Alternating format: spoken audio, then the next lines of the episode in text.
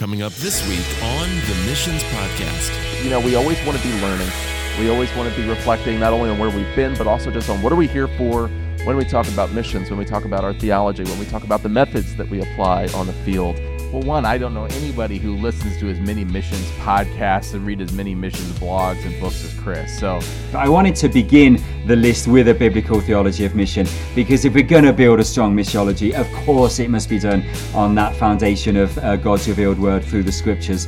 Um, I think without that training, without that understanding of what's happening in the world and how God is working in the world and how God is uh, bringing his word to bear in the world, then we will always be limited in what we can do, or in worst case scenario, actually damaging in what we're doing. Catch the Missions Podcast every Sunday night at seven p.m. on your favorite podcast app or on missions podcast dot com.